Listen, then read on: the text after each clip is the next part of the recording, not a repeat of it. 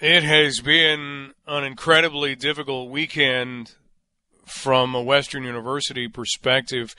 You can read more about it at globalnews.ca. We have a statement that has just come out from Western University on the victim of a serious assault near Western who died from his injuries. Police were called to an assault near Western Road and Sarnia Road just after 2 a.m. On Saturday, they found a man with serious injuries. He was transported to the hospital where he later died of his injuries. He was identified as 18 year old Gabriel Neil of Simcoe. And the university has released from President Alan Shepard we were devastated to learn of the death of Western University student Gabriel Neil over the weekend, a first year student in the Faculty of Health Sciences. The Western community is grieving this tragic loss. We're heartbroken for his family, friends, and all who knew him. We are reminding our campus community counseling services are available. Then we turn to something else at Western. And again, you can read more about this in terms of background on our website at globalnews.ca, but Western is investigating reports of sexual violence on campus. And this, again, goes back over the weekend. Uh, Western has not provided details of the alleged incidents. It is investigating reports from this weekend. Jess Brady has been quoting a statement from Chris Alleyne, who is the Associate Vice President of Housing and Ancillary Services. And Alleyne has said an investigation is underway. Those facing complaints are sanctioned, or, or, he says while an investigation is underway, those facing complaints are sanctioned, which can include removal from campus. He says the school has not received any formal complaints from alleged victims. And a spokesperson for London Police Services says officers have not been notified of allegations. They are not currently investigating.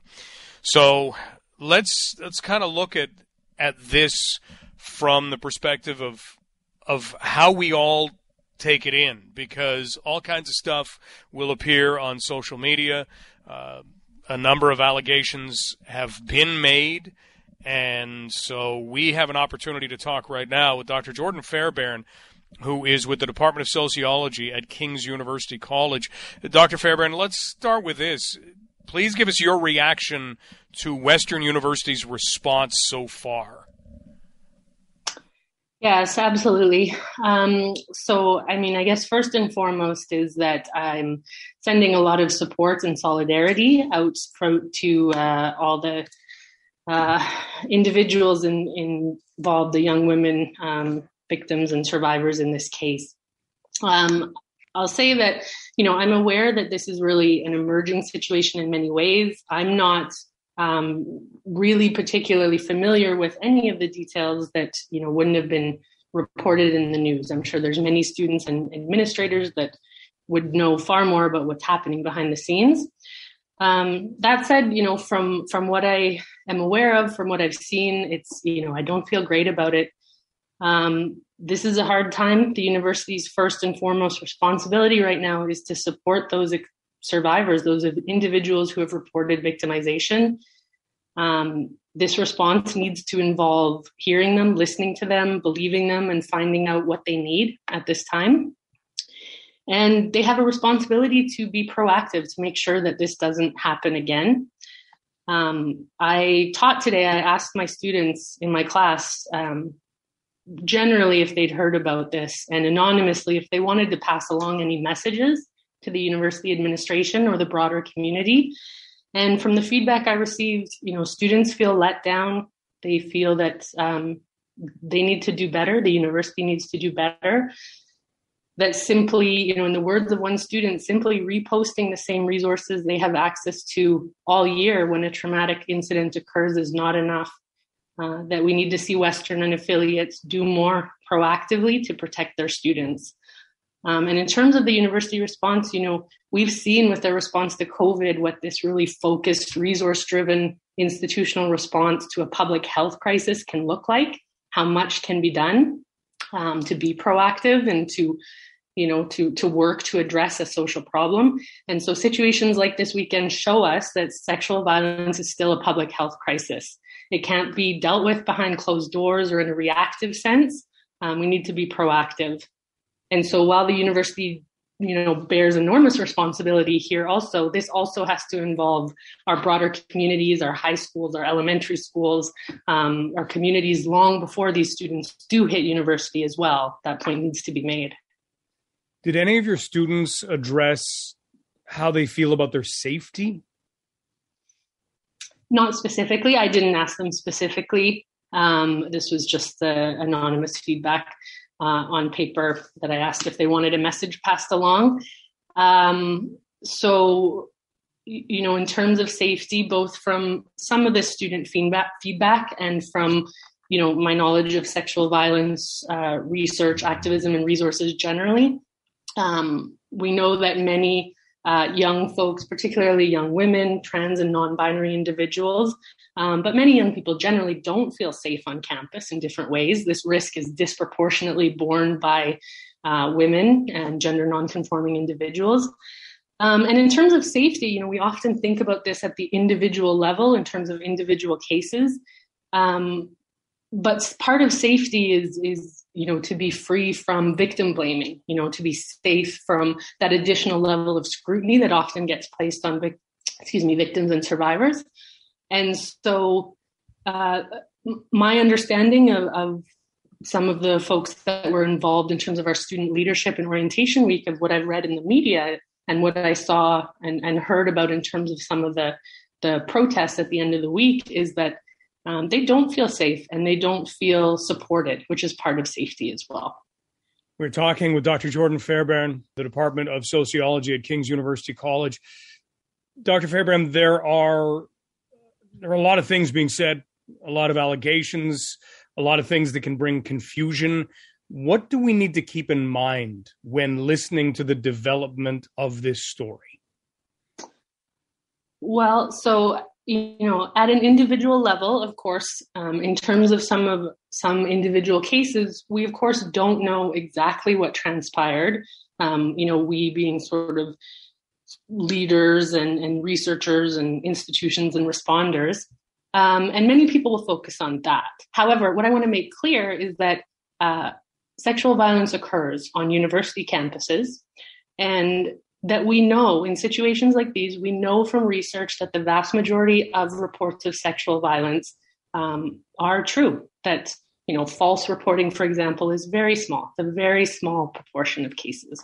So sexual violence is an underreported crime, meaning that you know the vast majority of these are not only not reported to police, but are not reported to universities or even necessarily to friends and family.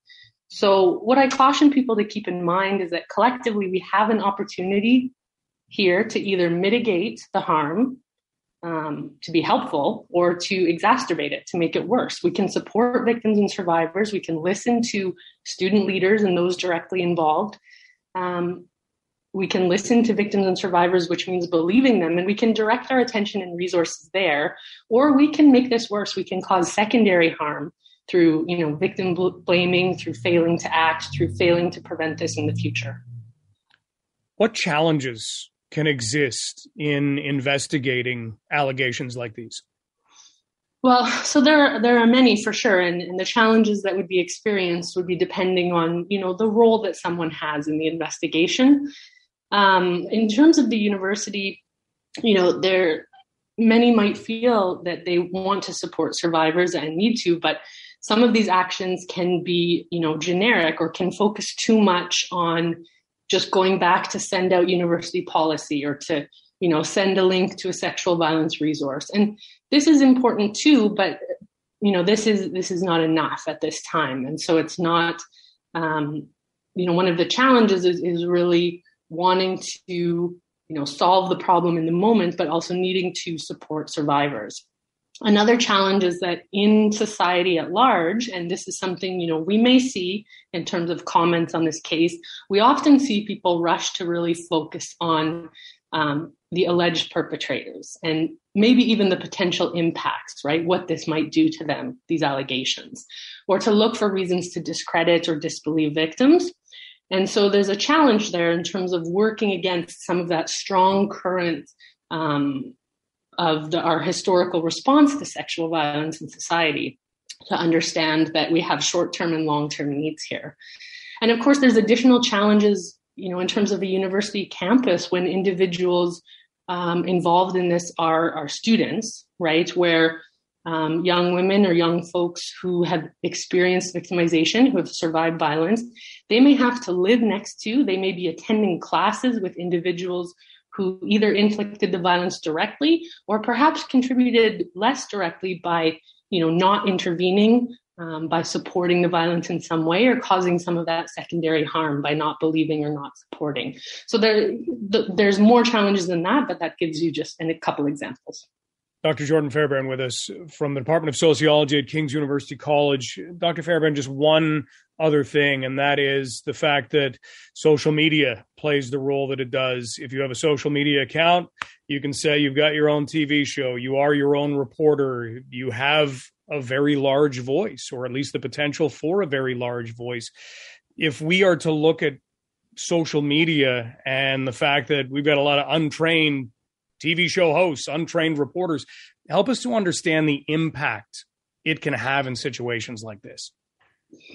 Sure. So, yeah, social media certainly has a variety of impacts in these situations. You know, some more positive and some more negative. Um, on a more positive side, you know, we do see some of these stories emerging through social media, which the stories themselves are horrifying to hear about. Um, but we may hear them, like we're hearing them, right? The voices more so than we have previously. Perhaps the individual survivors or the bystanders and allies, um, those who want to support, they have more control over their tools, over the message they're putting forward previously. And, you know, hopefully, maybe in some ways, seeing that they aren't alone in this, to connecting some of these stories. And certainly, when we have these cases where there's multiple reports, right, multiple stories, multiple individuals coming forward, um, you know, hopefully it generates a bit more of a social response or at least less inclination to try and disbelieve.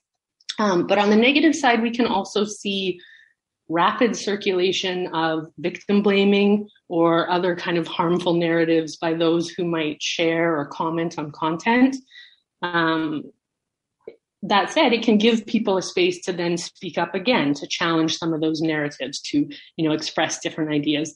Part of the challenge here is just in sorting through a lot of different information and stories, um, in in terms of sort of being able to you know speak to individuals beyond social media as well. So that can certainly be a challenge, but you know what i what i would say is for people to remember that social media are social right there's people behind this working in the um, you know the spaces of, of algorithms and online sites but that people are making choices about what we like what we share the content we post and others can see that. So to remember that you know each of us has people in our lives that have experienced sexual violence um, whether we're aware of that fact or not and those people are watching. They're watching how we respond here and trying to get a sense of you know who is safe to talk to, who they can reach out to talk to. So it's not enough to tell victims and survivors, you know, reach out and talk to someone, go seek support. It's our collective and social responsibility to create these spaces where they can do so safely. Dr. Fairbairn, we really appreciate your time today. My pleasure. Thank you so much. That is Dr. Jordan Fairbairn from the Department of Sociology at King's University College.